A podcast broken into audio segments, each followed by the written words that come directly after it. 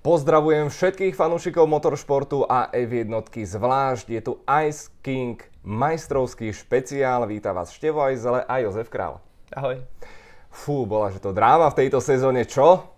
Mm, dobre, srandujem. Lewis Hamilton to zvládol s absolútnym prehľadom. Zaznamenal už svoj šiestý titul, dobieha legendárnu Šumiho sedmičku. No a nemôžem začať inak ako otázkou Pepa. Je ten Hamilton taký skvelý, alebo súperi proste nestíhajú a robia chyby? Áno, je. Tak, na shledanou. Ďakujem veľmi pekne, tešíme sa na vaše lajky, komenty, nezabudnite zdieľať a pápa pri ďalšom dieli. No dobre, srandy bokom. Uh, Lewis Hamilton zvalcoval túto sezónu, čo si budeme klamať, e, čo si pamätám ešte z čias Šumiho, ten zvykol oslavovať ešte skôr e, v Maďarsku ale mám taký pocit, že Hamilton ho v tejto sezóne prekonal, lebo o titule pocitovo bolo rozhodnuté už niekedy ohľadom veľkej ceny Francúzska. Naozaj čisto pocitovo bolo cítiť tú dominanciu, tú nadvládu a hlavně aj týmovou režiu Mercedesu. To je hodně důležitý jako mi nezapomenout, protože já si myslím, že on v tuhle chvíli opravdu je jeden z těch možná i nejvíc talentovaných vůbec pilotů, možná, že, že on sám je sám úplně nejvíc talentovaný. Uh, samozřejmě máme tam teď nováčky, ale Max Verstappen, těžko se to teď posuzuje, protože pořád jsou ve Formuli 1 relativně krátkou chvíli, ale dá se říct, že toho talentu mají taky spoustu. Každopádně Pardon. Dobré ráno. no, jak to Už sa zobudíme. Sme nepapali, no, nemáš, no. nemáš energiu. No. no tak Tohle je ideme, náročný. Ideme hrať skôr, tak už úplne dolepený. Teraz tie psychologické hry, viete, že akože mm, nemám na to, áno, pozri, som choručky. Zkouším už najít nějakou trošičku i výmluvu. Na staroba, no. Jsem se z toho vyspotil normálně, ale dobrý, tak teď už to snad půjde. No každopádně Lewis Hamilton má obrovské množství talentu. Byl, on byl chystaný na tu situaci, ve které je v tuhle chvíli. Je spousta lidí, kteří vlastně mu nefandí, takže on je takový ten kon, kontroverzní člověk, kde vlastně je to tábor poloviny, kteří říkají, ano, on je dobrý, druhá polovina ne, nesnáší ho, vůbec tam není nic mezi tím. Takže berte to trošku s rezervou, protože si myslím, že v tuhle chvíli, a je to na základě nějakých faktických informací a, a těch vlastně jako podnětů, který máme, můžeme říct jenom superlativy vlastně o Luise Hamiltonovi. No, to... no. No, samozřejmě myslím v tom závodním projevu, Veď jako když to práve řeknu. to, že celý tento diel je špeciál na jednej strane oslava a určite aj glorifikácia talentu, úspechov, majstrovstva úplne špičkového, ale budeme sa hrať aj takú hru s Pepom na dobrého a zlého policajta a dúfam, že to nezoberiete osobne podobne ako Luis, bude musieť vytiahnuť z archívov e, historky, ktoré sa nebudú počúvať ľahko a sú doslova zastreté tými úspešnými rokmi z posledných sezon. Rozhodně to tak je. Já jsem právě spíš narážel čistě na tu jízdu, na to, jak on jede bez těch takových těch politik, bez těch e, různých intrik, které tam jsou, protože co mě nejvíc fascinuje na Hamiltonovi je ten jeho závodní projev, který prostě to, jak on dokáže jet, jak dokáže načasovat ty kola a v určitý moment z toho auta dokáže vytáhnout ani ne 101, ale fakt jako 102, 105%, prostě tam většina lidí kouká, teď i krásným příkladem je Valtteri Bottas. On říká prostě, já nevím, jak on to udělá, jak zachází s těma pneumatikama, jak jede. A to je podle mě něco, co je tam jeho absolutně největší síla, kde ale k tomu nesmíme přesně zapomínat na ten, na ten již zmíněný za, začátek a vlastně celý ten Mercedes, celé to zázemí, co on za sebou má, tím, že je jedničkou a tak dále a tak dále. Jenomže tohle všechno on si vydobil, vyjezdil a k tomu měl trochu toho závodního štěstíčka. To samozřejmě treba, ale na druhé straně ja tu mám dve a štvorky všetkých možných rekordov, ktoré drží a naozaj ten zoznam už sa stenšuje, čo by mohol ešte prekonať. Samozrejme, vo výhľade je tu tých 7 titulov a 91 víťazstie vo veľkých cenách v prípade Michaela Schumachera. Na jednej strane už si to naznačil, máme tu obrovský fanklub, ale takisto Lewis Hamilton, a budeme sa o tom baviť dnes častejšie, polarizuje. Tak ako každý veľký šampión, máme tu obrovský antifanklub. Mm. Naozaj ľudia, ktorí síce Rosberg im nič nehovoril, ani Valtteri Bottas, ale zrazu sa vyrojili a, a fandili práve týmto pilotom, len aby Lewis Hamilton nevyhral. To je samozrejme znak určitej výnimočnosti, ale na druhej strane e, rozdeľuje to aj tú fanúšikovskú obec. Teraz tá pointa, ku ktorej som sa nejako chcel dostať. Max Verstappen si rýpol do Hamiltona pred e, pár týždňami v zmysle, že pozrite sa, veď ale on nemal žiadneho poriadného tímového kolegu. Ale keď sa na to pozrieš na papieri a zbadaš tam tie mená, že Alonso, Button, Rosberg tiež nebol žiaden drevák, tak podľa mňa toto celkom nesedí. Jasné, Kovalainen, Bottas nekladli takmer žiaden odpor, ale myslím si, že táto podpichovačka asi celkom nebola na mieste. Hamilton ukazoval svoje kvality od samého začiatku. A navíc dá se říct, že už vlastně od motokár, nejenom ve Formule 1, ale už v motokárách vlastně, když on začínal, tak samozřejmě v těch nižších kategoriích se to ještě tak nedělí na to, že máte tu, toho týmového parťáka nebo někoho v tom týmu, ale vlastně postupem času, já si myslím od nějakých 11-10 let, tak, eh, tak stejně oni začínali už s Rosbergem. Vyloženě to byl tým McLaren, taková juniorka McLarenu, měli vlastně barvy, barvy ty stříbrno-černé, nemohl tam být West samozřejmě, jakožto sponzor, sponzor cigaretový sponzor, tabáková reklama pro děti je zakázaná a dneska už vlastně všude i jinde. No a krom teda tady. Ale uh, ty barvy byly stejné vlastně, jestli si pamatujete, takový ty oranžové šipky, jak byly vlastně takový ty, co, co na těch formulích byly, tak to sami oni měli na motokárách a závodili spolu a postupem času vlastně závodili proti všem dneska většině těch men, se kterými oni se potom potkali stejně ve Formule 1 a všechny stejně už od těch motokár ten Lewis Hamilton porážel. V podstatě průřezem celou tou jeho kariérou tak uh, si myslím, že snad jediný, kde trošičku zaváhal, tak byla Formule 3. Jinak v podstatě všechny další sezóny a všechny ty další uh, závodní série od motokár výjima teda ty Formule 3 až dál a myslím si, že nakonec si to Formule 3 nakonec stejně vyhrál, ale první rok to bylo trochu slabší, tak, uh, tak právě všechno vyhrál. Takže ono Těžko se na tady to jako poukazuje, že měl vedle sebe někoho slabšího, protože v těch juniorských sériích on závodil i se staršíma klukama, s těma, co měli třeba víc zkušeností, on přišel a prostě to tam dál a bylo vidět, že má strašný talent, strašně dobře se adaptuje. Takže to asi není úplně na místě říct, že vlastně nejenom, že neměl třeba týmového kolegu teď ve Formuli 1, ale na to, jak dlouhou kariéru on si prošel a nikdo ho téměř nedokázal porazit, tak to asi mluví za docela dost. Od roku 2007 dokázal vyhrať v každej jednej sezóne aspoň jednu veľkú cenu. Samozrejme, eh, v Minardi alebo v Toro Rosso by sa mu to pravdepodobne nepodarilo, ale bol vždy v správnom čase na správnom mieste. Urobil to jedno najdôležitejšie kariérne rozhodnutie v roku 2012, keď ho Ross Brown a Niki Lauda nahovorili na prestup do dovtedy totálne prímerného Mercedesu tovarenského a bola to, bola to, bol to jackpot, ktorý naozaj vyšiel, ale Zrekapitulujeme si o chvíľočku celý uh, Luizov životopis, ale keď už si naťukol toho Rosberga, vnímaš ty, že práve Niko je pre ňoho taký, použijem teraz tvrdé slovo, že taký antikrist, lebo Lewis Hamilton celú svoju kariéru sa odvoláva na to, bol som z chudobných pomerov, mali sme Cinquecento s otcom, chodili sme na motokárové preteky. Viete, a boli tam nejakí, vždy hovorí neurčito, ktorí chodili helikoptérov už na preteky, čo bol, samozrejme boli Rosbergovci. A potom prišiel z môjho pohľadu pre Luisa najkritickejší, najbolesnejší rok 2016 a podľa mňa je to jeho dodnes najťažšia prehra, ktorú stále ešte nepredýchal. No, jak se to vezme, protože ten antikrist může to tak být. Na druhou stranu já si myslím, že Rosberg a cel, celkově jakoby ta rodina Rosbergových sehrála hodně důležitý moment právě vůbec té kariéře i Louise Hamiltona jako takového, protože v podstatě už, jak jsem říkal, o těch motokár, oni šli spolu a v podstatě celý ten kariérní rozvoj měli dá se říct, úplně identický vlastně s Nikem a pořád šli spolu a na jednu stranu si myslím, že i Rosbergovi a myslím si teď, jako by ta rodina Hamiltonovi někdy pomáhala, ale především, co mu pomáhalo, bylo to, že v podstatě se tvrdilo, že už mají stejné podmínky a tak dál a tak dál, ale reálně vždycky ten Hamilton přišel a porazil toho Nika. A to bylo něco pořád takovým tím měřítkem, že si všichni říkali, tyjo, tak tady je nějaký bývalý mistr světa, syn jeho, s nejlepší technikou. Kdyby tam nebyl ten Hamilton, tak všechno vyhraje, jenomže ten Hamilton nějakým způsobem ho dál poráží. A to bylo, oni pořád závodili, bylo to vlastně podobný ty 2.16 a většinou vždycky několika pak dalších závodech potom ten Hamilton vyhrál.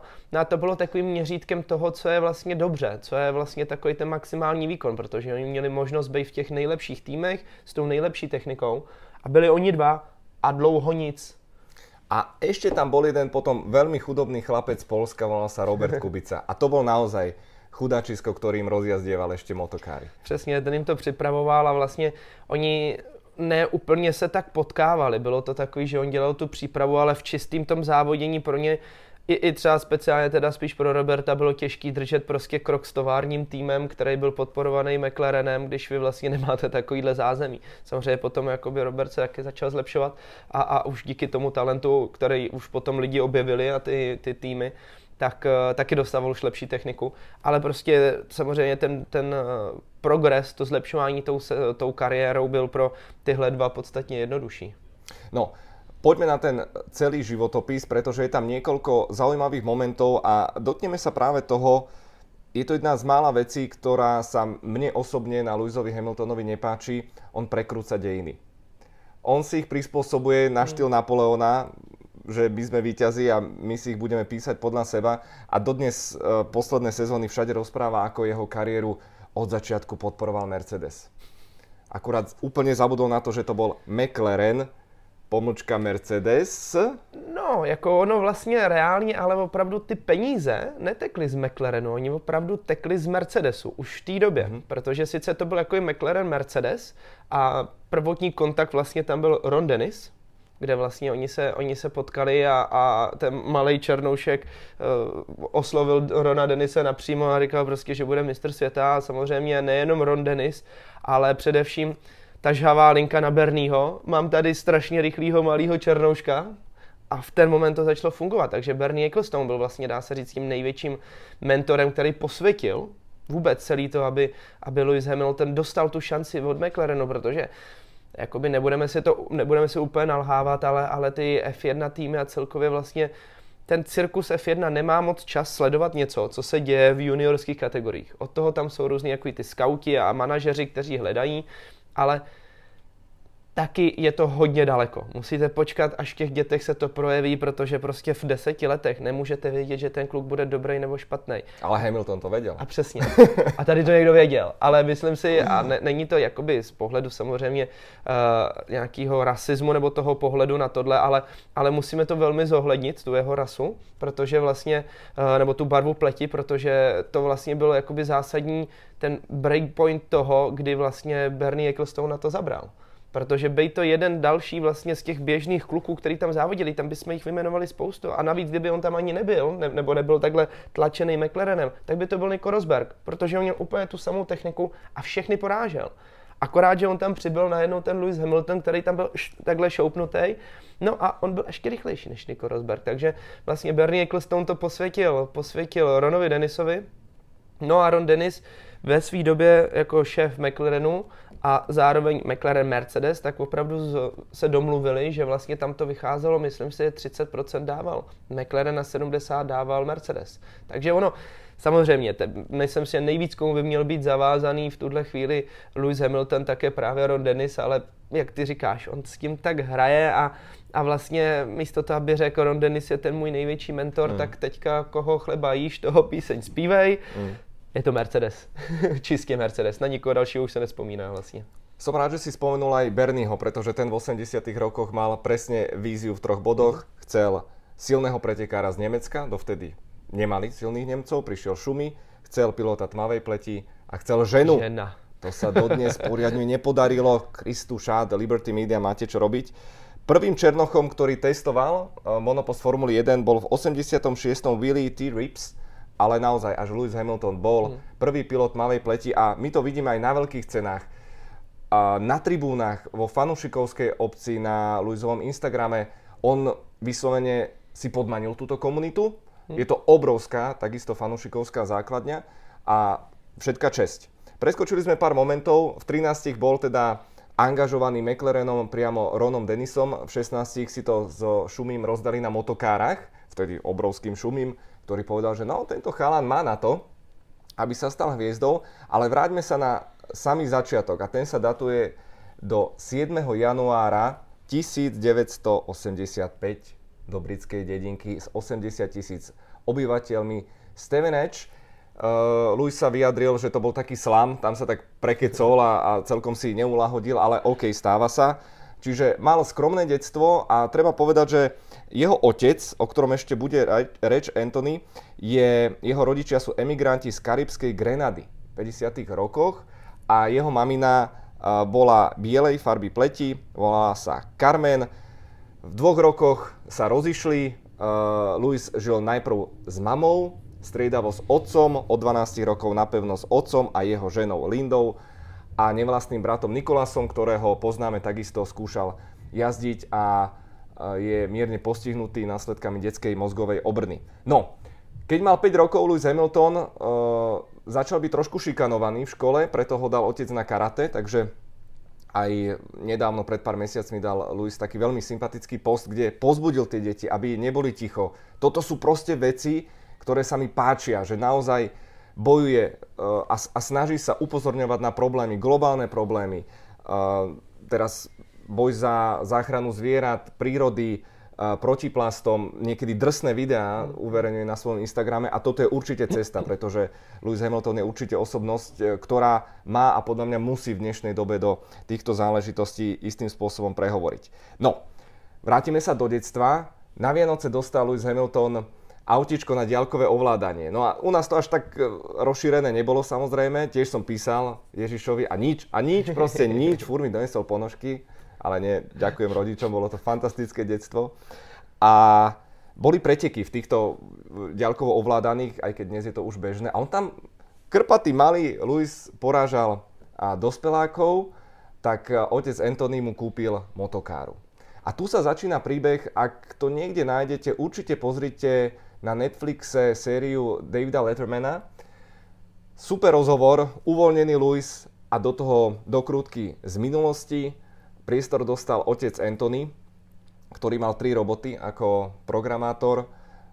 Robil ako šialený, ale povedali si, že skúsia to v tých motokárach. Čo je podľa mňa naozaj úžasný príbeh a, a klobúk dole zo všetkých strán. E, keď počúvam o Luizovom otcovi, tak sú to iba superlatívy. No a nastal tam taký moment, že vlastne začali jazdiť.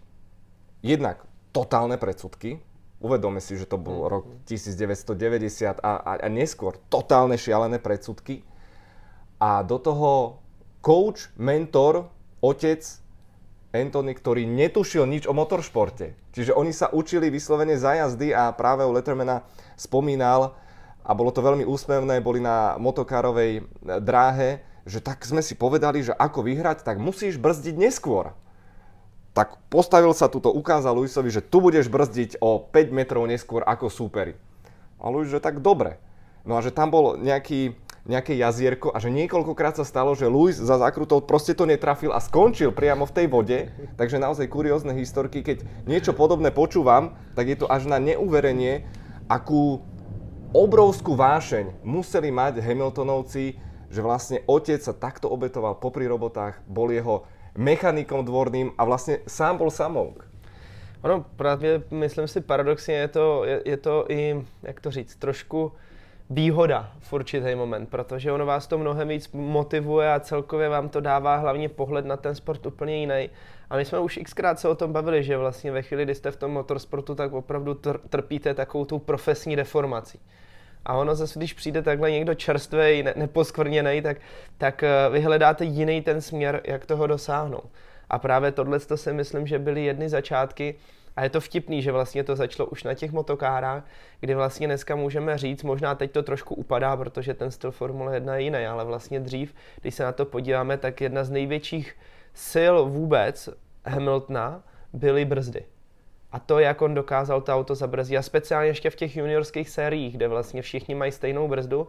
Na no třeba ve své době vlastně v GP2, který jezdil, tak jelikož jsem měl možnost vidět jeho data a celkově, jak jezdil jakoby ten styl, tak to bylo neskutečný, protože já, všichni jakoby jsme brzdili od nějakých 100 barů, co, co je jakoby ten tlak té brzdy, jak jsme brzdili 100, 120, když jste byli jako fakt frajer, tak jste tam dokázali nadspat nějakých 130, 130 barů.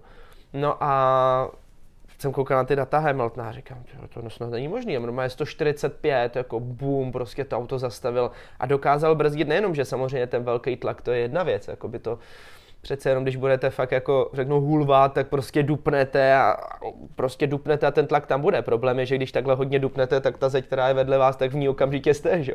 Spíš to, že on i v tom obrovském tlaku, v tom, jak brzdil podstatně dále všichni, tak to ještě dokázal ukontrolovat. Takže tohle byly momenty, které podle mě jako už v těch prvopočátcích mu dávali ten základ tomu, že přesně oni zkoušeli věci, které vlastně neznali a hnali to do extrému. A on musel se k tomu hodně přizpůsobovat, ať už té samotné jízdě, anebo potom vlastně dá se říct v tom běžném životě keď som pozbieral spomienky ľudí, ktorí nie sú až takí známi, ale zažili túto éru, tak napríklad hovoria o tom, že Lewis Hamilton v motokárach mal množstvo nehôd a množstvo incidentov, čo samozrejme mohlo byť spôsobené aj tou stížadostivosťou. A som rád, že si spomenul tie brzdy, pretože to je niečo, v čom je evidentne majster. Pritom všetci rozprávajú len o plynovom pedále, mm. maximálka, prejazdy zákrutami, ale pritom tie brzdy naozaj dokážu spôsobiť ten viditeľný rozdiel. Zvlášť som čítal výbornú takú odbornú analýzu, že štýl brzdenia pomáha Hamiltonovi špeciálne e, pri prechodných a mokrých podmienkach a pri reštartoch, že dokáže si tie brzdy proste a pneumatiky vyladiť na optimálnu teplotu. Skúsme ešte to naťuknúť teda z toho jazdeckého hľadiska a skús možno prezradiť ten fígel, ten trik. Áno, keď sapnem na tú brzdu, vieme, čo sa stane. Slovičko, ktoré to najlepšie vystihuje, je pretekársky cit, mm-hmm. že proste Hamilton má v tom, v tom, počkaj, práva je plyn, ľavá je brzda, v tej ľavej nohe má nejaký čarovný cit. Ono je to spíš i kombinace hodně jako ty koordinace pohybu, protože ono za prvý musíte mít cit, jenomže Není to tak, že pojedete jak po kolích, dupnete na tu brzdu a to auto se jakože plynule zpomalí. Ale je to vlastně kombinace toho, že s tím autem hodně pracujete a speciálně na, na těch brzdách, ono to nevypadá. Když se podíváme, nejlepším příkladem je Monza, kde samozřejmě sice se nebrzdí s uh, jakoby tím velkým tlakem, protože ty auta nemají ten aerodynamický přítlak, ale je tam krásně vidět, jak to auto vlastně s váma jakoby se hýbe na těch brzdách, což je právě ten limitující faktor, který vlastně mám ve Formuli 1, teda když se budeme bavit konkrétně ve Formuli 1, zabraňuje brzdit dál, proto, nebo v tom prvopočátku brzdit jakoby to, tím maximálním tlakem. Protože ono to brždění ve formulích je rozdělený na takový, řeknu třeba dva nebo tři momenty zásadní. Ten první je ten maximální tlak, protože vlastně díky tomu, jak to auto váží, dejme tomu nějakých 750 kg, tak eh, na něj tlačí 1,5 tuny přítlaku. To znamená, že to auto se prostě nehne na té rovině. A vy, co musíte udělat, je vlastně úplně extrémně maximální silou, co máte, s pomocí samozřejmě těch pásů a ve chvíli to zmáčnete taky ty, ty gravitace, ty setrvačnosti dupnout. A dupnout co nejvíc. A teď je to o tom, jak to dokážete kontrolovat, protože samozřejmě v tom prvotním dupnutí je to, to zpomalení je strašně silný. To prostě celé to tělo letí dopředu, tu hlavu udržet a teď ta koordinace toho volantu a toho té brzdy. To je právě to, co on strašně dobře zvládá.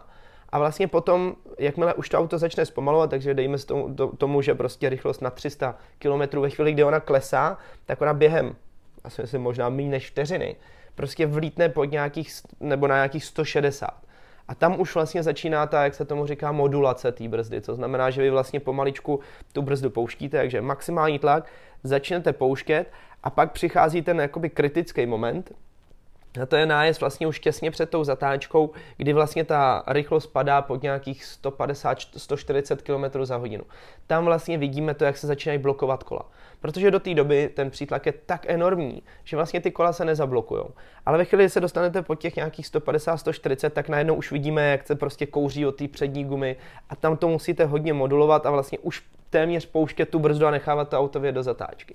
No a právě tam je strašně zajímavý to kouzlo a ta, ta síla, jakože on za prvý dokáže dupnout tím maximálním tlakem a ne, nedostane se do úzkých. Nemá problém s tím vlastně to auto, ono samozřejmě díky té fyzice strašně vlítne dopředu, klesne, je to fakt jako rána, je do toho, jakoby do toho šasí toho auta, to prostě najednou si tak jako strašně rychle sedne a ta změna těch vah ho dělá nestabilní. A on dokáže i přesto dát tam prostě maximální tlak, udržet ho. Ale pak, co si myslím, že ještě zásadnější, je právě ta modulace, protože nejenom, že si, si řeknete, no tak on dokáže zabrzdit to 10 metrů dál, což samozřejmě ve Formule 1 je hodně, si řeknete, on to zabrzdí dál. Jenomže zásadní je to, že vy vlastně ani to, že, že si to auto připravíte optimálně na zatáčku. To je ona, to je dost velká alchymie, právě, že si hrajete s tou váhou toho auta, když to pouštíte tu brzdu, jak ten, přes ty tlumiče, ono se to trošku vrací a musíte být v tom optimálním vlastně zatížení toho předku, abyste mohli zatočit, aby to auto zatočilo a vlastně ne, neuklouznul vám zadek, a nebo když tam máte málo té váhy, tak zase to auto je nedotáčí, jo vlastně nezatáčí. No a tohle v tom je podle mě on jakoby mistr, že on zabrzdí obrovskou silou a krásně si nachystá prostě ten průjezd toho auta. Což ale díky tomu, jak on to cítí, je potom obrovský plus k zahřívání pneumatik, protože vlastně od těch kotoučů, od toho, jak je to rozžhavený karbonová brzda, prostě pracuje v okolo nějakých 700-800 stupňů až, až 1200. Takže tam samozřejmě to hřeje zevnitř. A za druhý nejenom to, že vlastně ohřívá ty pneumatiky, ale on je zároveň ani neníčí protože ví, jak si to auto nachystat, jak je mít v té správné teplotě a hrozně dobře s tím pracuje. To je podle mě něco, s čím teďka v tuhle chvíli hodně bojuje právě Valtteri Bottas a doteď nepochopil, jak to má udělat, protože prostě to je ta specialita, takový ty Oni to jsou opravdu mikrodetaily, jo, že se nedá říct, že by to bylo fakt jako úplně něco jinak, ale vlastně pro nás závodníky on dělá něco nepředstavitelného, co opravdu je jinak. Pred pár mesiacmi eh, v polke sezóny, keď bol hype Maxa Verstappena po tých triumfoch, špeciálne v Rakúsku, tak Christian Horner na plnú hubu do médií vypustil a Nico Rosberg tam sekundoval, že Verstappen je momentálne najlepší pilot, na čo sa mnohí pousmiali. A slovo vtedy pre mňa šokujúco dostal, prekvapujúco, lebo nechodí už často Anthony Hamilton, otec na veľké ceny a skvelý rozhovor, kde on absolútne s prehľadom podľa mňa odosobnený, povedal, že OK, je to fajn, ale priatelia, nezabudajme na všetky tie roky, všetky tie triumfy a hlavne nezabudajme na tú konzistenciu a na fakt, že keď to už vôbec nečakáte, tak Lewis Hamilton je ten pilot, ktorý zrazu odniekadiaľ vyhrabe tie dve desatiny. A nie náhodou sa hovorí, že sú to magické dve desatiny, ktoré oddelujú zrno od pliev. Niekedy naozaj to môže byť rozdiel v kvalifikácii šiestich pozícií premostím na jeden z najlegendárnejších Hamiltonových výkonov. Desiatky víťazstiev F1, ale nie, nie. Keď uvidíte toto video, ja ho, ja ho nájdem a bude v popise. Pamätáš si Turecko 2006 bitku o titul v GP2? Jo. Medzi Lewisom Hamiltonom mm. a istým Nelsinom Piquetom. Mm. Priatelia, to je výkon, ktorý to boli jedni z mála pretekov, ktoré od prvých momentov, že vraj celý pedok, všetky, všetci v garážach aj F1 prestali pracovať a sledovali, čo sa to deje. V úvode Hamilton spravil chybu, roztočil sa, pravdepodobne bol na seba poriadne naštvatý, predviedol šialenú stíhaciu jazdu, celkovo... husí kůži, jak jsem wow. si to vybavil. to bylo fakt super závod. On predbehol ešte aj Nelzina Piketa, nakoniec skončil druhý, udržal svoje majstrovské ambície, keď vyzeral byť odpísaný. Mm. Nakoniec samozrejme ten titul e, získal v roku 2006, e, okrem toho e, predtým F3, európska verzia a 2003 Formula Renault 2.0. Ale toto bol moment, kedy celý formulový svet zaznamenal, priatelia, je tu muž, na ktorého treba zaostriť pozornosť a volá sa Lewis Hamilton. To bol výkon akože wow a nie veľa takých výkonov v celej tej aj juniorskej samozrejme histórii a zároveň je to krásny kontrast, ktorý sa neskôr v kariére prejavil medzi ním a práve Nelzinom Piketom. A hlavně i zbytkem pole protože samozřejmě nejenom, že by tam byl právě Nerzino Piquet, ale, ale byly tam jako byly tam další velký jména vlastně v průběhu toho celého startovního pole. To opravdu bylo strašně nabitý, tenhle rok GP2 a vlastně i potom dá se říct další ještě dva roky to opravdu drželo vlastně Nico Hülkenberg 2009 šampion. Uh, takže tam fakt to drželo, drželo tu vysokou úroveň. No a jenom to potvrzuje to, o čem jsme se teďka bavili, to si najděte si to určitě na YouTube, myslím si, že tam určitě dáme, dáme odkaz. Ano. Takže to, takže tam si můžete kliknout. A jenom to potvrzuje to, jak on předjíždí. Když se na to podíváte, on dokáže zabrzdit to, to prostě si říkáte, to tam nikdy nemůže výjít a najednou prostě Hamilton zabrzdí o 20-30 metrů dál než ty všichni okolo a předjíždí je tam jednoho za druhým, prostě vychází mu to. A to auto, speciálně právě tahle první generace GP2 auta, tak byla strašně těžká na to brždění. To auto bylo hodně jako živý, ono se to fakt jako hodně kroutí a to tam je i v těch videích vidět, jak v podstatě v těch nájezdech fakt jako je to takový ten rozevlátý styl. No a to byl neskutečný závod, každopádně jako skvělý a hlavně i ještě si myslím, že je tam takový trošku víc vidět ta, ta taková ta dravost, která dneska už eh, bohužel ve Formule 1 i nevidíme z jednoho zásadního důvodu a to jsou pneumatiky. V té době bylo vidět, a to jsou třeba i ty první roky, když on přišel do Formule 1, jak on to všechno jel bokem. Prostě normálně jak rally po dveřích, ty výjezdy, všechno. On má strašně dobrý ten, ten car control, jakoby to, to ovládání toho auta, právě ten, ten cit, tu koordinaci toho pohybu a to vnímání. Že on dokáže jet na hranici a přesně ví, co je ta hranice toho, kdy už je to moc a zpomaluje, anebo kdy je to dostatečně rychlý, aby vlastně si to auto dostal do té pozice, jak potřebuje. Takže to se, myslím, potvrzovalo právě především v těch juniorských sériích, protože potom ve Formule 1 přece jenom už to není tak jednoduchý, protože nemáte všichni stejný auto, ale právě ve všech juniorských sériích máte všichni to identický a musíte najít ten kompromis, styl té jízdy, který tomu bude vyhovovat. Dnes by sme povedali, že takzvaný Ricciardo štýl predbiehania, že to tam pustil naozaj z obrovskej hĺbky, ale dnes je situácia posledné sezóny iná. Lewis Hamilton nie je nútený, mm. uh, má, má silnejšie auto. Ale vráťme sa teda do tohto momentu, ktorý všetkých očaril.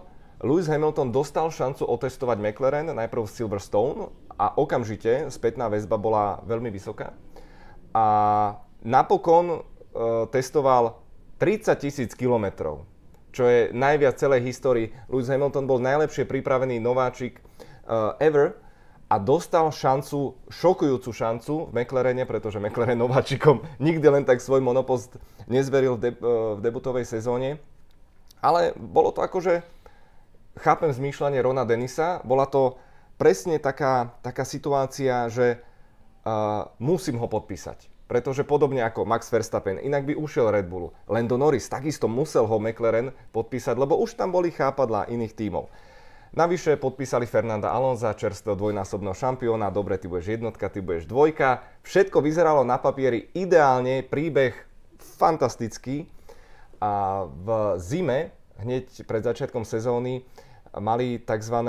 taký kemp v McLarene, vtedy však bolo množstvo peňazí, celý tým mechanikov, inžinierov zavolali na, tuším, týždeň do Fínska a Lewis Hamilton veľmi hamblivý prišiel, mechanici, samozrejme, hulváti na neho išli, ale Lewis Hamilton bol naozaj, ešte dá sa povedať, dieťa, 21 rokov, ale okamžite urobil dojem svojim správaním a čerpám teraz historky z knihy uh, Marka uh, Priestleyho, uh, The Mechanic, ktorý pracoval v McLarene a už viackrát som túto knihu citoval, pretože to je fakt ťažký rock'n'roll a celé tie Kimiho roky. Eh, týmu vo Wokingu a všetky tie srandičky, čo tam, čo tam stvárali. No a on v danom roku urobil nejaké Mark eh, Prusery, takže bol delegovaný, že mal na starosti náhradné tretie vozidlo ešte, ešte v tom čase. A on mal tú super výhodu, že z tzv. nadhľadu mohol uh, sledovať celú tú situáciu v konečnom dôsledku vojnu, ktorá v týme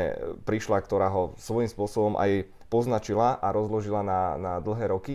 No a spomenul, spomenul jednu historku, že mali tam nejaký mentálny test uh, v tom Fínsku, uh, že mali sledovať nejaké bodky, ktoré boli rozličnej farby a potom mali napísať číslo, že koľko ich bolo. A že Mark a všetci tí mechanici, OK, všetko v priemere, a že mali tichučký Lewis Hamilton, že s obrovskou prevahou tam triafal tie čísla a že už vtedy nechápali, že aha, pozor, tento chalan niečo v sebe má. Eh, ty si myslím, že mi spomínal aj takéto nějaké cvičenia.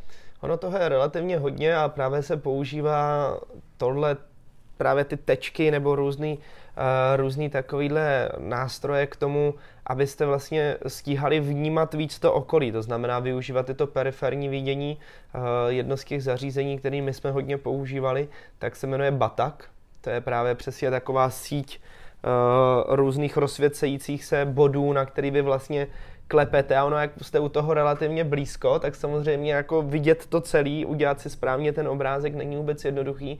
A do toho právě je to ještě o té koordinaci pohybu, že vlastně musíte vnímat celý to okolí, vědět přesně, využívat to periferní vidění a do toho prostě navíc ještě těma rukama i třeba nohama vlastně stláčet jednotlivý ty, ty světla, takže to se hodně často dělá a pomáhá to a je tam krásně vidět, že vlastně tohle je i třeba věc, která z části se dá natrénovat, ale musíte mít k ní ty vlohy. Protože do určitý doby to natrénujete, ale pak najednou se to zastaví a někdo tam ještě udělá takový ten extra krok, tady si říkáte, to už prostě nejde, to je fakt jako až, až divný. No, takže tohle, tohle se rozhodně používá a, a, a vlastně dá se říct, že většina, většina závodních jezdců, nebo myslím si asi lidí, kteří nějakým způsobem fungují ve velkých rychlostech, takže to určitě budou i piloti letadel a tak dále, a tak dále, tak, eh, tak tohle vnímání mají automaticky mnohem víc eh, rozvinutý, než právě lidi, kteří uh, řeknou třeba pracují v kanceláři a nepotřebují vlastně se soustředit tolik na to okolí. To je rozhodně velký mm-hmm. rozdíl. Mm-hmm. Povenujeme sa teraz špeciálne práve sezóne 2007, lebo vďaka spomienka Marka Priestleyho máme ten insiderský pohľad. Ja pevne verím, že Lewis Hamilton a špeciálne Ron Dennis vydajú nejaké biografie, autobiografie a knihy, ktoré nám ponúknú náhľady aj samozrejme z tých ďalších sezón. Ale na začiatku daného roka v McLarene cítili, že majú rýchle auto, že si to rozdajú z Ferrari o majstrovský titul. Kimi Raikkonen odišiel, vyhral prvé preteky v Scudery v Austrálii, druhý Alonso, tretí Lewis Hamilton. Bam! Všetci boli uveličení, nováčik, na neznámej trati, išlo to. Lenže Lewis Hamilton čím ďalej tým viac podkuroval a hlavne nemal žiaden tlak, bol vraj úplne v pohode. Na druhej strane Alonso od začiatku vyžadoval ten jednotkový status, ktorý Ron Dennis povedal, že toto my tu nerobíme v McLarene, tuto to tak nefunguje, môj zlatý. A bol to, dá sa povedať, že asi začiatok konca. Boli tam momenty, ktoré ja napríklad som o nich nevedel a, a sú to momenty, v ktorých vyzerá podľa mňa pre väčšinu fanúšikov oveľa horšie Fernando Alonso, ale schválne, možno to bude aj pre teba prekvapujúca informácia, preteky v Monaku. McLaren totálne suverénny v kvalifikácii, prvý Alonso, druhý Hamilton. No a v polke pretekov už bol jasný obrovský náskok, už to bolo len doneste to domov chlapci a Hamilton začal tlačiť na Alonza. E, vznikla z toho vysielačková prestrelka, kde Lewis Hamilton, a všimni si to, ako krásne to pripomína situáciu napríklad s Leclercom v tejto sezóne, ale že úplne, úplne podobne, kedysi Vettel proti Weberovi, takisto Max Verstappen s Ricciardom, vo vysielačke začal sa Hamilton dožadovať toho, ja som rýchlejší, pustite ma pred neho, ja ho chcem predbehnúť a tak ďalej. Pritom Alonso len šetril, išiel jazdu, nebolo nič nutné, v Monaku sa predbiehať aj tak nedá. Napriek viacerým intervenciám inžinierov Hamilton nezlavoval. Že v jednom okamihu sa skoro zrazili a bolo to, bol to jeden z ojedinelých momentov, kedy Ron Dennis si zobral slovo. On bol vraj veľmi naozaj korektný a nechcel vstupovať inžinierom do tej roboty, naozaj tá hierarchia v týme, však Ron Dennis. Ron Dennis tlačil tlačidlo a direktívnym spôsobom oznámil Luizovi a teraz okamžite zvolníš a privezieš ten monopost na druhom mieste. Hamilton vraj nereagoval. Toto je skvelé, lebo Mark Priestley ako šéf náhradného vozidla mal slúchať, on počul naozaj celú tú komunikáciu. A to bol moment, kedy všetci tak Uh-huh. Mladý nováčik, cíti sa na viac ako je, ešte nemá tie skúsenosti, ktoré by mal mať a evidentne zatriasol aj tou hegemóniou, ktorou disponoval Alonso. Pre Španiela o to horšie prišli preteky v, Kana- v Kanade, kde Hamilton vyhral jeho obľúbená trať. Dokonca e, bol lídrom šampionátu. Predstavte si v Británii ten hype, aký vznikol, proste wow, všetci šokovaní. domáca veľká cena v Silverstone to to žilo, prišiel Nürburgring, kde Alonso pamätne prišiel s tými obálkami 1300 eur pre inžinierov. To inak to, som, to je pre mňa stále akože šokantné. Boli to chvíle, kedy Alonso už šípil, že stráca pôdu pod nohami, začal rozohrávať tie svoje tie intrigárske hry. No a vyvrcholilo to dvomi momentami, z okolností v Maďarsku jedna kauza, jednak Spygate, kedy Alonso sa vyhrážal, že nabonzuje a tak ďalej a tak ďalej. Už sme to v minulých dieloch spomínali. Rondeny sa vtedy zlákol a dôsledky poznáme, 100 miliónová pokuta, obrovská blamáž, ale hlavne tá kvalifikácia. No, a teraz ja som, nevedel som, priznávam sa a teraz budem robiť chytrého. Pamätáte si to v Q3, predháňali sa uh, Hamilton s Alonzom, ten zrazu pred posledným pokusom zostal stáť, vymenili mu gumy, 20 sekúnd. To bolo OK podľa inžiniera, pretože chceli ho dostať presne na ten voľný vzduch, na ideálne zahriatý asfalt. Lollipop zdvihol po 20 sekundách a Alonso nič. Alonso tam zostal trčať ďalších 10 sekúnd. Všetci v týme šokovaní, čo to má znamenať. Hamilton čakal na prezutie a nechápali.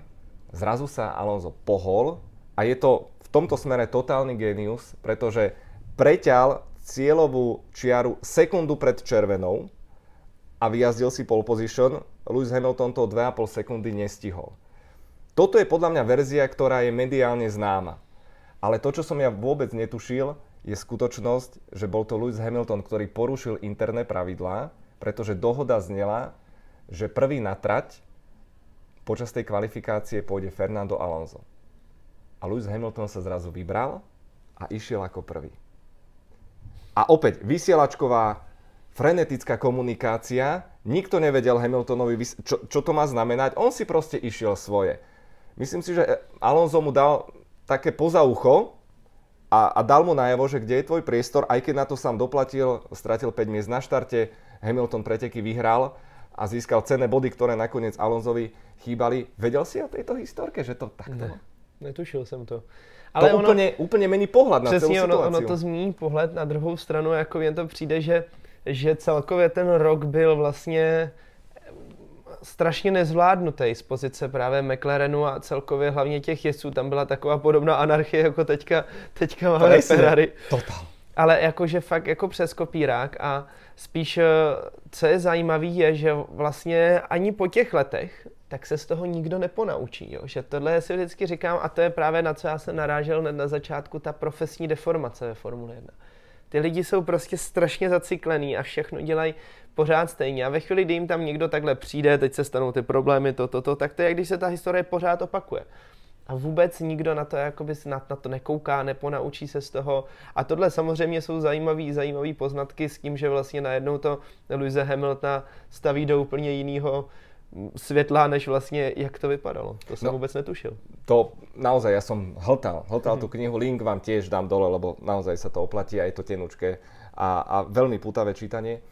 A sezóna pokračovala, Spygate prasklo, to znamená, že všetci vinili Alonza a nastala vraj situácia, ktorá Mark Priestley je kamarát s Hamiltonom, takisto britský občan, popularita týmu samozrejme sa prekláňala na Hamiltonovú stranu, čerstvý nováčik. Leclerc by vám vedel rozprávať, ako to funguje. No a sezóna pokračovala a začali sa v týme diať, okrem tej hustej atmosféry, kde Alonso prestal komunikovať aj, aj s ľuďmi, tak Lewis Hamilton sa to snažil využiť presne spôsobom, ktorý je známy dodnes. Začal sa vraj líškať vlastnému týmu mediálne. Začal rozprávať, ako my tu spolupracujeme, ako sme tu rodina a hral to takto na média a paradoxne mechanikom to liezlo na nervy. Lebo cítili z toho tú vypočítavosť a dodnes e, vlastne spomína, že to, bo, to bolo obdobie, kde e, Luisa manažoval otec, ale on nemal odstup. A že tam potrebovali nejakého skúseného PR človeka, ktorý by dokázal ustriehnúť celú situáciu, ktorá vybuchla na konci roka. Napriek priepasnému obrovskému náskoku McLaren nezvládol manažment Luizových pneumatík v Číne, zaparkoval to tam v štrku dodnes taký trápny moment a mhm. určite na to Hamilton nespomína rád. A potom um, výbuch alebo porucha prevodovky v Brazílii, proste šok Kimi Raikkonen majstrom sveta, totálna blamáž s jednobodovým náskokom pred dvojicou kohutov McLarenu, to je vec, ktorá podľa mňa Rona Denisa škrela ešte dlhé, dlhočízne roky, okrem toho teda, že 100 miliónová pokuta a všetky tie veci s tým spojené. A Mark Priestley ešte spomenul jednu vec, že v danom období nastala situácia, uh, zober si, že už vtedy mali piloti svojho pikolíka s diktafónom pri všetkých rozhovoroch. Uh, existujú, existovali že jeden až dva rozhovory pre britské médiá, ktoré neboli odvysielané. Ktoré poskytol Lewis Hamilton alebo dal nejaké odpovede, ktoré samotná tá britská redakcia kontaktovala McLaren, že priatelia, toto naozaj máme zverejniť. A až dodatočne došlo k stopnutiu a vraj, keby boli zverejnené, tak tá búrka by bola ešte možno dvojnásobná. Myslíš si, že bola to taká nováčikovská daň, alebo je to možno aj črta? Lebo videli sme viackrát v kariére, OK, toto sú pohodové roky, ale spomínam si na Luisa, keď s Rosbergom obviňoval svoj tým zo sabotáže, najmä ten rok 2016 a začal konšpirovať, že čo to, ako, menili ste mi tu mechanikov a dejú sa tu zákulisí veci a počkajte, keď ja raz vydám knihu? No ono tam je podle mě hodně zásadní ta jeho mentalita, která na jednu stranu mu hodně pomáhá v těch závodech, na druhou stranu je hodně křehká. A tam ve chvíli, kdy prostě, je to, je to vidět i vlastně v posledních několika letech, když všechno funguje tak, jak má, a vlastně Hamilton je v té bavlnce okolo, a všechno jde podle plánu, tak je to perfektní. Ne, neporazitelný. Přesně. Nezdolatelný. To prostě to tam seká a, a najde, navíc ještě, jakoby, ještě i pod tím tlakem, který on na sebe vyvíjí, že vyhrál posledních 8 závodů a všichni si teď už čekají na tu chybu, tak on ještě zrychlí. To je právě ta jeho obrovská síla. Jenomže problém je, když, najednou se tam nastane, když tam najednou nastane nějaký nepředvídatelný moment nebo něco se nedaří. Ono se mu to hrozně začne bourat, protože on to má fakt jako precizně všechno naplánovaný a je tam v té strategii jakoby toho dlouhodobého plánování on je strašně jakoby přesný. Takže ve chvíli, kdy on ví, že prostě nadcházející dva závody, ano, v tomhle tom to třeba nebude ideální, v tom dalším, ale musím být zpátky, tohle musím udělat s těma mechanikama, tak, tak, tak. Ve chvíli, kdy to nějak nezakl- nezaklapává, tak on se rozsype a nehledá tu chybu v tom, jako, že by si řekl, dobrý, tak buď to je to smůla, anebo já jsem udělal něco špatně. Protože on jde do toho tím, že on je přesvědčený o tom, že samozřejmě je nejlepší. Tak jako takový, zvyšných 19 pilotů. Přesně tak, což je docela jako, jako logický, jako myslím A si, ty jsi si to myslel, a ještě myslíš. Já si to furt myslím. No, zatím mě ještě nic nevyvedlo to je samozřejmě sranda, ale to přesvědčení tam musí být, jinak, že vlastně ani ten sport, žádný sport nemůžete dělat. Když půjdete do toho sportu, budete si říkat, jo, tak prostě jsem průměrný, hmm. nikam to nedotáhnu, tak to nikdy nikam nedotáhnete. Takže vlastně to přesvědčení tam je. A najednou on začne prostě hledat a říkat, jo, tak co by to mohlo být, bude to to, bude to ten tým. A teď najednou jako on poukáže na ten tým nebo na někoho a samozřejmě ten tým se snaží si to obhájit. To je relativně normální. Jenže to je další takový ne- nepříjemný faktor v té jeho, v jeho osobnosti, že ono najednou mu přijde, že jsou všichni proti němu. A to byl vlastně i ten jeden ze zásadních věcí vlastně s jeho otcem, kdy vlastně samozřejmě ten otec pro něho chtěl to nejlepší, možná trošičku tam začal vystupovat příliš, ale je to vlastně stejná role jako u toho týmu, kde on nemá, ne, nechce mít tu dominantní osobu nad sebou nebo někoho, kdo je víc vidět než on. Pořád je to prostě takový, řeknu, sobecký sport o těch jednotlivcích. Prepač, uh, Anthony Hamilton to u Lettermana mal slzu na krajičku a bolo cítiť, že, že, že že on vlastne si s odstupom času uvedomil, že on ubližil svojmu synovi tou láskou, tou, mm. tou obrovskou snahou, ale ja to chápem, to sú gény, oni sa od roku 2011 dva roky nebavili. S vlastným otcom a, a na vine bol motorsport. Crazy. A přesně, přesně, to je o té jeho osobnosti, takže a teď myslím přímo Luise, protože on samozřejmě chce být ten první, ten, co všechno udělá nejlíp, co si všechno naplánuje. No a, a tohle to jsou momenty, kdy právě já si myslím, že z začátku pro něj to bylo ještě mnohem těžší to kontrolovat. Protože on to bral jak v podstatě nějaký křivdy, protože vlastně, když už teda je ten mladý a dokáže porážet toho starého, tak proč vlastně jako není on ten nejlepší? Ať ten starý už jde někde jako do důchodu a já prostě tady všechno budu vyhrávat a ne, že ho budete upřednostňovat v nějakých těch momentech. Počkej, Leclerc? Já Hamilton. Počkáme, jak to dopadne. No jo. Ale ta, jako ta podoba tam prostě jednoznačně je. No a a tohle byl přesně ten samý moment, eh, ve který se, který se právě u, u, udál v McLarenu, kde on tohle to přesně si chtěl vydobít. A bral to jako křivdu, bral to jako nepodporu z té strany toho týmu a to bylo to, co ho nejvíc omezovalo. Ale vlastně dneska se na to můžeme podívat zpětně. Všimněte si od té doby, co je v Mercedesu, tak všichni ho nějakým způsobem upřednostňují. Všichni se mu snažili najít nějakou takovou tu cestu, respektive on si ji z částky vyjezdil, ale pak mu dali ten prostor, ať vlastně má ten klid a udělali z něj většinou tu jedničku výjima prostě jedné sezóny, kde měl špatný, špatný začátek a tím pádem ho ten Nico Rosberg porazil. Ale vlastně zase teď s Valtterem Bottasem zase hlavně ať je prostě Hamilton v klidu, jako v bavlnce, všechno mu naplánujeme, všechno dopadne dobře a ve chvíli, kdy to všechno jde podle plánu, tak on je prostě neporazitelný v tuhle chvíli opäť využijem tento moment na pripomenutie. My chválime Louisa Hamiltona, je to fenomenálny pilot, ale samozrejme upriamuje, upriamujeme pozornosť, áno, treba dať tomu nejaký ten balans a konec koncov vedeli by sme si zobrať na pranier hoci ktorého pilota a nájsť na ňom tie dobré a, a, a horšie vlastnosti, ktorými sa prejavil, nič to nemení na tom, že vyhrať viac ako 80 veľkých cien nedokáže hoci kto, jeho tímoví kolegovia, dá sa povedať, že mali rovnakú možnosť. Trošku to zrýchlim, rok 2008, majstrovský rok, uh, opäť Hamilton nadviazal na tú formu, na ten talent, ktorý mal. Obrovské, obrovské víťazstvo, konec koncov Brazília. to finále, to, to stále, to je tiež proste zimomriavkový moment. A potom ale prišli veci, ktoré udreli Hamiltonovi na hlavu, z neho sa stala celebrita.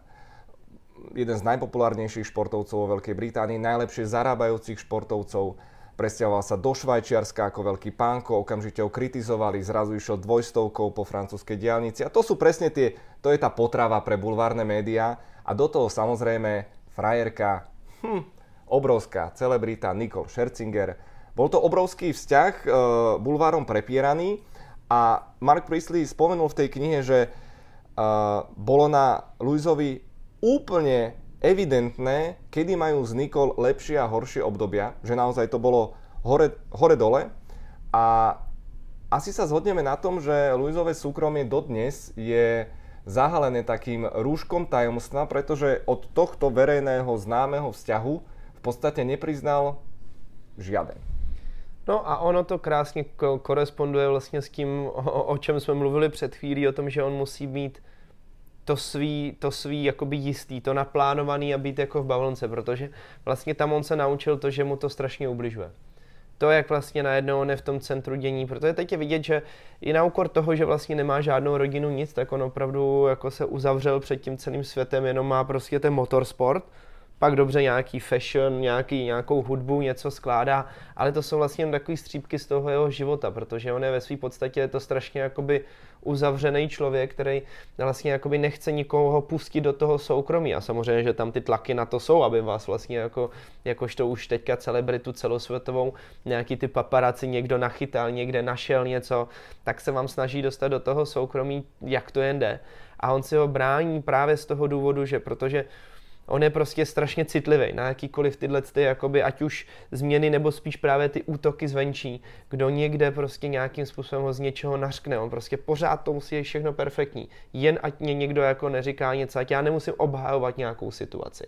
A tohle, tohle si myslím, že, že tam on se nejvíc poučil a samozřejmě to bylo nahoru dolů, takový ty kotrmelce, celebrita, která vlastně jako to ještě neznala, tak samozřejmě si to užíváte, je to těžký zvládnout tu slávu. Ano, ano. A, a to jako myslím si pro většinu jezdců a speciálně třeba dneska, když dáme příklad, tak i pro Charlesa Leclerca si myslím, že to je velmi, velmi těžký.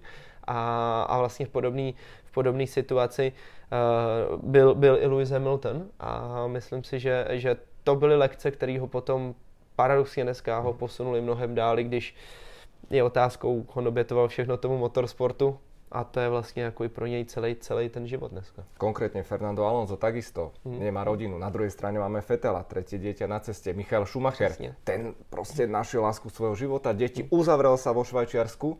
Teraz máme Louisa Hamiltona, ktorý vlastne je aj ten trendsetter, bol prvý, čo s tými sociálnymi sieťami prišiel a tým, že je manažovaný obrovskou mediálnou manažerskou skupinou, tak tá komunikácia je samozrejme vyslovene cieľená. Mm-hmm ponúka nám zo svojho života iba to, čo chce a to, čo nechce, si môžeme iba domýšľať. Inak, vieš, čo ma prekvapilo teraz?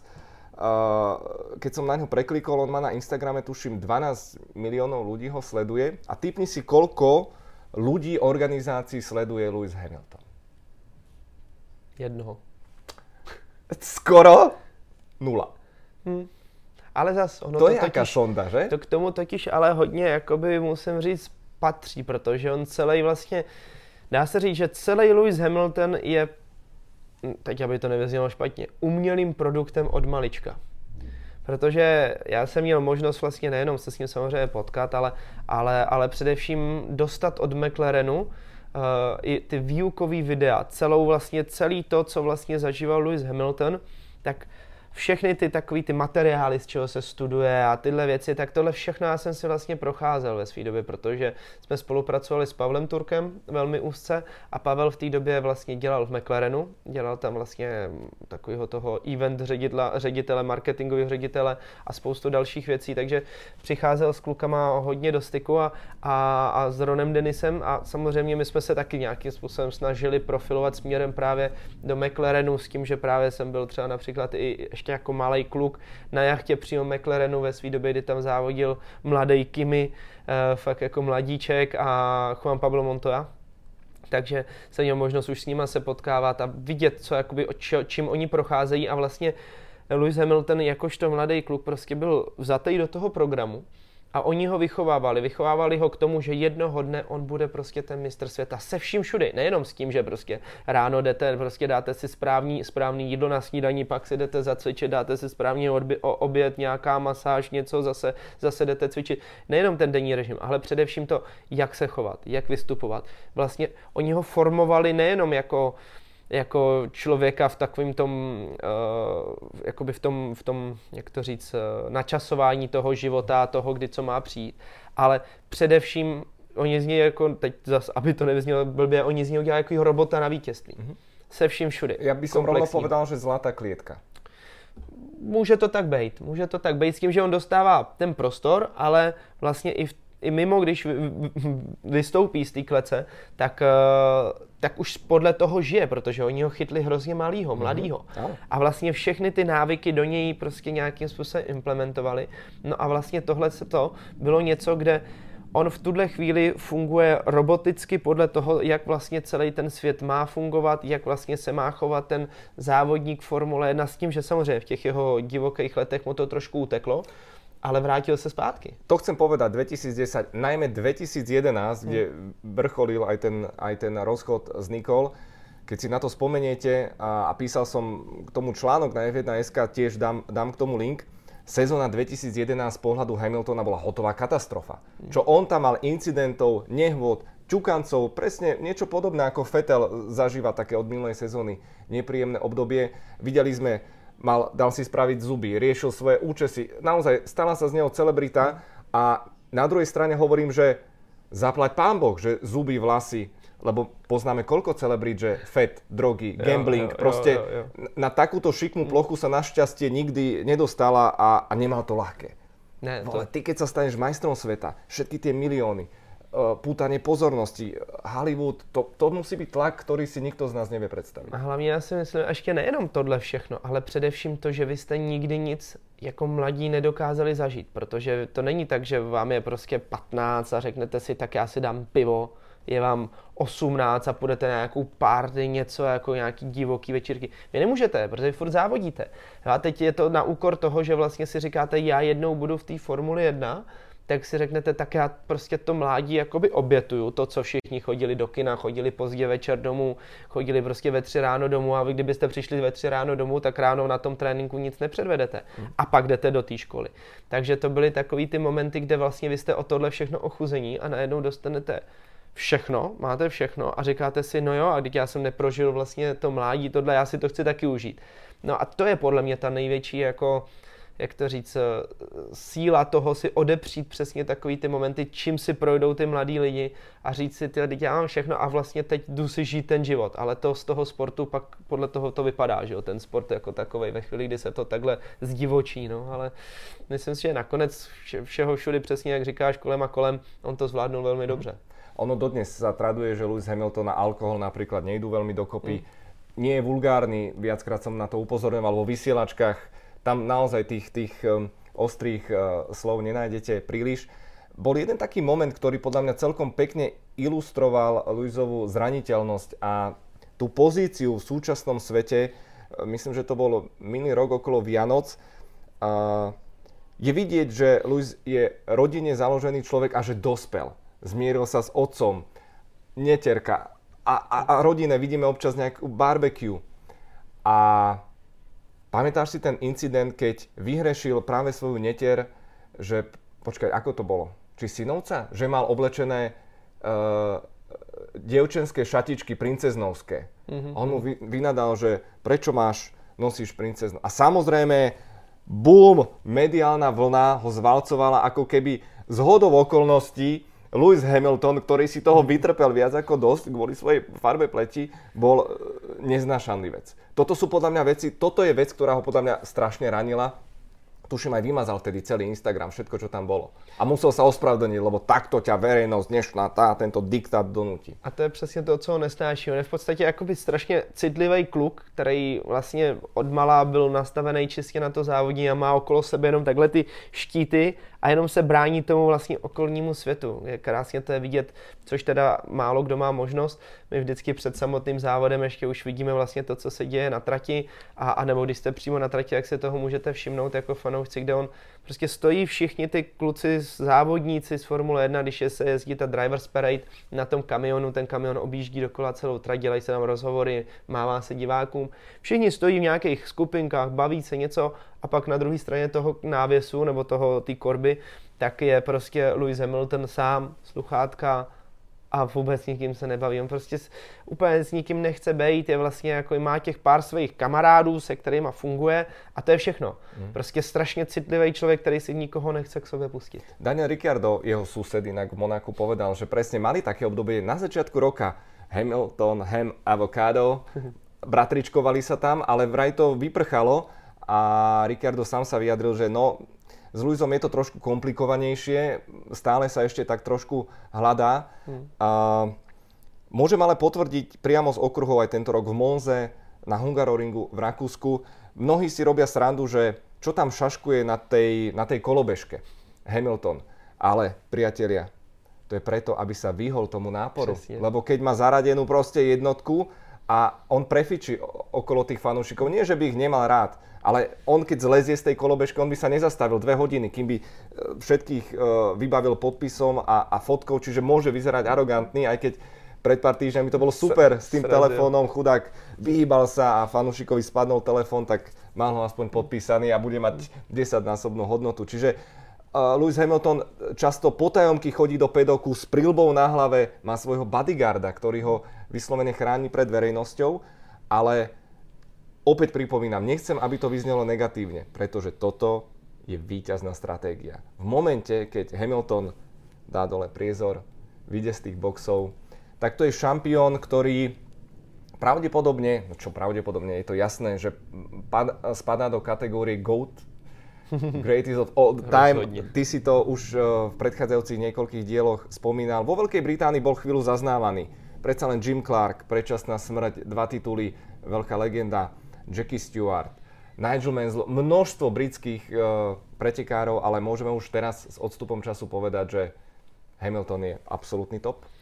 Já tomu věřím. Myslím si, že dneska, když se na to podíváme, tak je tam spousta strašně rychlých pilotů. Spousta jakoby talentovaných kluků. Ale to, aby někdo měl talent, to, aby někdo dokázal takhle držet ten tým nahoře, protože samozřejmě je to i z velké části právě uh, Hamilton, který dokáže ten tým doká- takhle zmobilizovat a dávat je dohromady společně s Totem Wolfem. A zároveň konstantně jezdit ty výsledky, jaký on jezdí s tím, že nedělá příliš mnoho chyb, téměř žádný. Když už tam někde dojde k nějakému kontaktu, on už přemýšlí nad tím, aby získal ten titul, aby vyhrál jeden závod prostě myslím si, že z dlouhodobého hlediska ještě uvidíme u Hamiltona hodně titulů. Budeme muset počkat samozřejmě na změnu pravidel, to uvidíme, co přinese, tam, by to mohl být takový jako moment, kdyby se to mohlo třeba změnit, ale i tak já tomu úplně nevěřím. Myslím si, že Hamilton klidně zvládne tu desítku. Fu.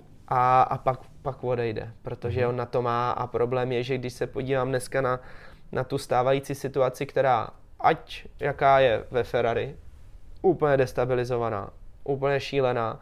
I s tím, že prostě to auto by možná na to mělo něco, nějak se to pořád nahoru dolů, ale tu budoucnost já tam nevidím takovou, aby někdo dokázal tu kombinaci Hamilton-Mercedes porazit. A nebo ať se podívám na Red Bull, kde to chudák sám Max stáhne, tak to je další věc, kde prostě te, chybí vám ten druhý parťák, to druhý, ten druhý motor tak to je taky věc, co nedokáže porazit Mercedes. A to si pořád nějak, mně přijde, nikdo tam moc té Formule 1 neuvědomuje. Oni pořád mhm. řeší to, ať mají nejrychlejšího pilota, pak když už ho mají, tak jako tam dají prostě to druhého rychlého, jak se rozhádají, anebo nebo mají rychlého pilota a chybí jim ten druhý a vlastně kvůli tomu, že jsou Red Bull, tam nikoho dalšího nechtějí pustit. Je tam moc té politiky a vlastně ten samotný sport, aby se na to někdo podíval trošku selským rozumem, mm. tam mhm. to postrádá. Mm. A proto si myslím, že ještě nám Hamilton vypálí rybník hodněkrát. Ešte doplním, aby sme to mali pekne um, oficiálne. Jediný uh, vlastne tímový kolega, ktorý ho dokázal zdolať v boji o titul, bol Nico Rosberg. Na body to dokázal Jenson Button v McLarene, ale to je štatistika, ktorú nemôžeme brať až tak uh, celkom vážne. Boli to navyše roky, v ktorých McLaren titul napokon nezískal, počnú s rokom 2012. No a celú tú éru Mercedesu sme, dá sa povedať, že preprali už z každej možnej strany. Je to 5 titulov za ostatných 6 sezón. Ty hovoríš, že bude z toho desina. A je tu viackrát uh, otázka, ktorá sa bude v najbližších mesiacoch opakovať, opakovať, opakovať a naozaj veštiacká, veštecká gula a smerom k roku 2021. Všetci očakávajú veľké zemetrasenie, ja si to zase až tak nemyslím. Mm. Karty sa každopádne budú rozdávať na novo a rozhodne platí, že počnúť s touto sezónou nie je podpísaná zatiaľ žiadna zmluva. Je tu ale jedna vec, ktorá mnohých fanúšikov dráždi. Lewis Hamilton a Ferrari. Myslí si, že toto spojenie môže niekedy prísť, pretože jeho veľký vzor Ayrton Senna takisto to mal vo výhľade, ale nakoniec e, do červenej kombinézy žiaľ sa nestihol obliecť. Čo si ty o tomto myslíš? Myslím si na jednu stranu, že by to byla obrovská výzva a Hamilton hledá výzvy. On vyloženě chce jakoby jít proti tomu a prostě bojovat. Fakt? Teraz som si nie celkom istý. Mm, ono, když má ten pocit toho, že vlastně u něho to funguje všechno dobře, nejenom samozřejmě s tím, že chcete vyhrávat, ale přijde mi, že jako on se musí cítit dobře, aby se cítil, že je jedničkou v týmu, ten tým pracuje tak, jak má. A proti ním je třeba druhý tým, který bojuje proti němu, s tím ale, že je to jakoby férový boj, jemu strašně záleží na tom, aby to bylo hrozně fér, aby náhodou někdo nepředbíhal neférově a tohle. A ve chvíli, kdy on bude spokojený, tak on strašně rád bude závodit na té trati. Když ty auta budou stejný, tak to podle mě on dokáže jako uh, velmi dobře jakoby si to užívat. A proto si myslím, že pro něj by byla i výzva samotný Ferrari. Na druhou stranu, a to je jakoby můj nějaký názor takový z toho přesně, o čem jsme se, když se to vemete teď zpátky bavili, je, že se to nikdy nestane. Protože on by tam nikdy neměl ten klid, protože prostě Ferrari je Ferrari, to je mým, jako už jenom to, že to auto, když se na něj podíváte, tak není krásně vyčištěný. Už jenom po tom tréninku. Prostě Italové, jo, to samý ta zem, když tam přijdete do té továrny, tak tak tam se to neleskne jak operační sál. Jo? To se prostě samolepka jedna jim tak ujede a kluci, ne, dobrý, čau a jdou dál. Jo?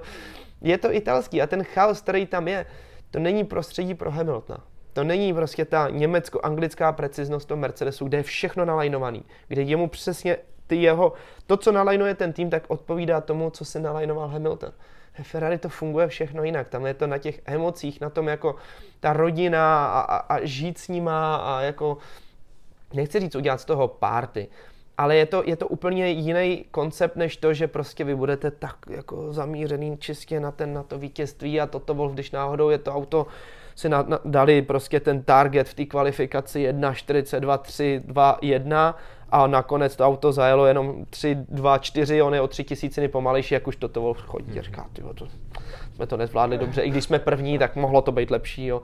To tam prostě Ferrari není, tam prostě je první, no, jak se slaví, že jo, vyvěsí se vlajka a party a jede se dál, jako se to tam nějak poskládá dohromady, to auto je najednou zase rychlý, jo. Je, je, to, je to opravdu ta mentalita jiná, tohle je pro, podle mě pro mě jakoby nejzásadnější moment, že i kdyby se to někdy tak stalo, tak to podle mě nebude fungovat. Blížime sa k záveru a, a nemôžem si odpustiť ešte jednu poznámku a potom to zaklincujem očakávanou záverečnou otázkou.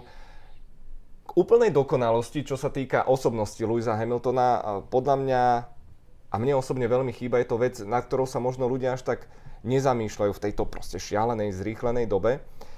Na jednej strane sa mi páči, ako Lewis Hamilton upriamuje pozornosť na skrivodlivosť, na neprávosti presne ochranu prírody, zvierat, sám prešiel na vegánstvo a, a dáva do popredia tento životný štýl. Slobodná voľba, nech sa páči, je to v poriadku. Sám povedal, že videl dokument, ako, ako zabíjajú zvieratá, to ním pohlo, takisto to plne rešpektujem. Ale jeden, jeden moment, ktorý podľa mňa potrebuje sa posunúť a potrebuje získať ten rešpekt, pretože v tejto chvíli je to len na oko. A Lewis Hamilton okrem iných vecí spomína, že podporuje diverzitu. Bol by veľmi rád, keby sme mali ďalšieho pretekára tmavej e, farby pleti.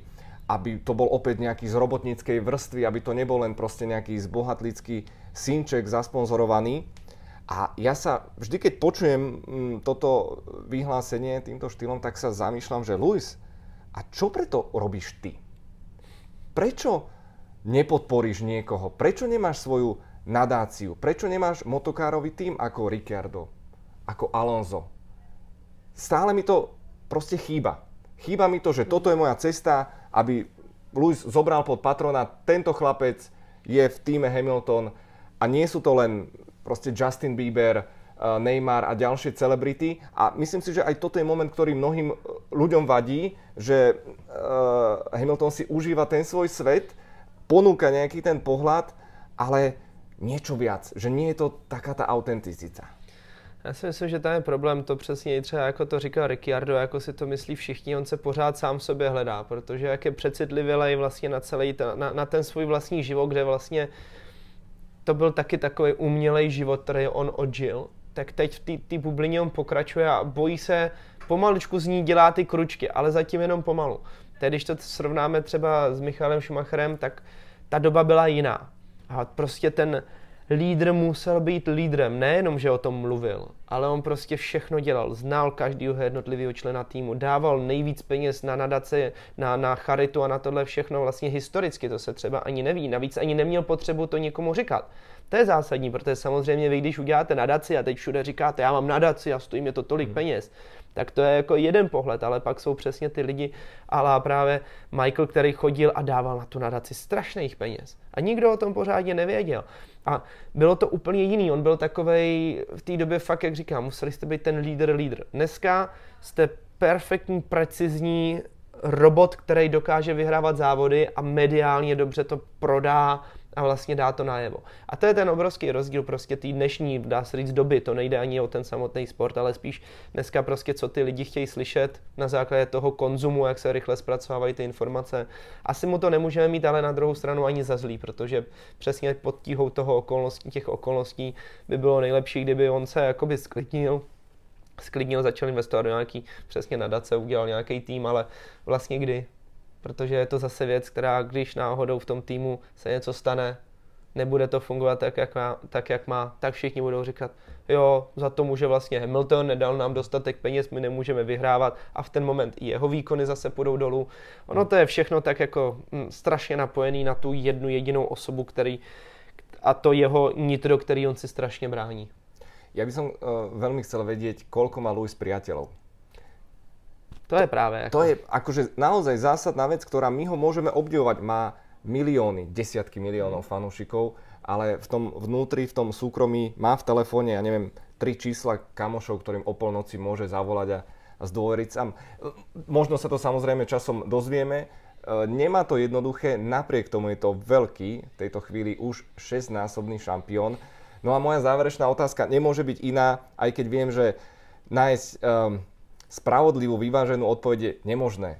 Ako porovnať Fanja, ako porovnať uh, spomínaného Clarka, Grahama Hilla, Nicky Holaudu, uh, Senu, Michaela Schumachera. Máme čísla v tabulke, neporovnateľná záležitosť. Ale ak sa rozprávame o jazdeckom štýle, kam možno v tom rebríčku za, zaraďuješ Louisa Karla Davidsona Hamiltona? To je dlouhý jméno. Hele, no, já musím říct, že za sebe, když to budu brát spíš pocitově, než na tom, že by se mi si říkali nějaký ty čísla, tak samozřejmě Fanjo a tak dál, to jsou pro mě to jsou jména. Já vůbec ty lidi nikdy nezaznamenal a vlastně ani není tolik dochovaných věcí, aby ano. se na to člověk podíval, takže těžko se to bude soudit a, a všichni jakoby ty historický, takže já vždycky říkám, já to začínám, pro mě Formule 1 začíná nějak tak senou. Mhm se naprost, jsou prostě jako i první ty jména, kdy člověk jako nějak už si k tomu dokáže něco dohledat, nějak zjistit. A, a musím říct, že paradoxně pro mě teda Hamilton v tom žebříčku mojím není nějak vysoko. Mm-hmm. A ne kvůli tomu, že samozřejmě nějak jezdí a tohle, to si myslím, že on je strašně rychlej, ale protože mě, mě strašně dlouhodobě mě vadí ta doba, ve které žijeme. A to, že vlastně, teď už jsem o tom mluvil, že vlastně postrádáme ty osobnosti, ale takový ty lidský osobnosti, takový ty lídry, kde vlastně já si myslím ve Formuli 1 dneska v současné době jich je strašně málo. Myslím si, krásný příklad je třeba Sebastian Vettel, kam dozrál, jak jakoby on dokáže teď o tom mluvit. I přesto, že se mu tolik nedaří, tak pořád je to takový ten eh, člověk, který je nějakou větší jakoby osobnostní. Ne, ne, jenom ne, ne, neříká jenom takový ty povrchní věci, ale fakt jako je, je z něj cítit, že, že má v sobě něco. A, a samozřejmě další, to, to mě napadlo teď ten příklad, ale naposledy, kdy mě tohle přišlo, jak byl Michal Schumacher. Prostě nejenom, že kolik on měl titulů, ale prostě jaký on byl lidsky. Prostě když se s ním potkáte, podáte mu tu ruku, tak prostě je to úplně jiný. Není to jenom strašně úspěšný sportovec, který se vám vlastně tak jako vám podá tu ruku a někam uteče za roh. Ale přesně Lewis Hamilton, který, když jenom má, má podepsat eh, čepici, tak už je takový jako rychle a už, už bych chtěl jít někam dál. Jo, prostě to byli lidi, kteří prostě, ano, buď to vám to podepíšou, anebo zrovna, hele, počkej, teď nemůžu, zařídím, pak někdy zase přijď takový ty osobnosti. Takže za mě Schumacher, Sena, dá se říct, že většina těchto těch lidí, kteří vlastně historicky byli, byli na té na tý výši, tak jsou paradoxně pro mě víc, víc jakoby závodníci, víc, víc jich vážím nebo víc je cením, než to, že opravdu jsem říkal, že si myslím, že jednou Lewis Hamilton získá klidně těch 10 titulů. Mm. Samozrejme, jedna vec sú čísla, sú štatistiky, druhá vec je ten pocit v konečnom. Ten pocit, no. A to, čo uh, určite dávam zapravdu tým, ktorí hovoria, a pri Schumacherovi to bolo krásne vidieť, žiaľ aj tou nehodou, až s odstupom času. Dokážeme oceniť a vyhodnotiť aký ten človek v skutočnosti mm. bol. Ja nepochybujem o tom, že mašina Hamilton bude pokračovať aj v ďalších sezónach. Na druhej strane vidím tu viacero dravých mladých vyzývateľov a určite nástupcov, ktorí tú korunu by mu najradšej schmatli, tak myslím si, že sa máme rozhodne na čo tešiť. Klobúk dole, Lewis Hamilton, 6 titulov je tam, zaslúžených, nejako nespochybniteľných, takže nech je výživná oslava a my sa tešíme na ďalšie vzrušujúce bitky. To bol Ice King špeciál Števo Ajzela, Pepa Král vás pozdravujú. Čaute. Čauky.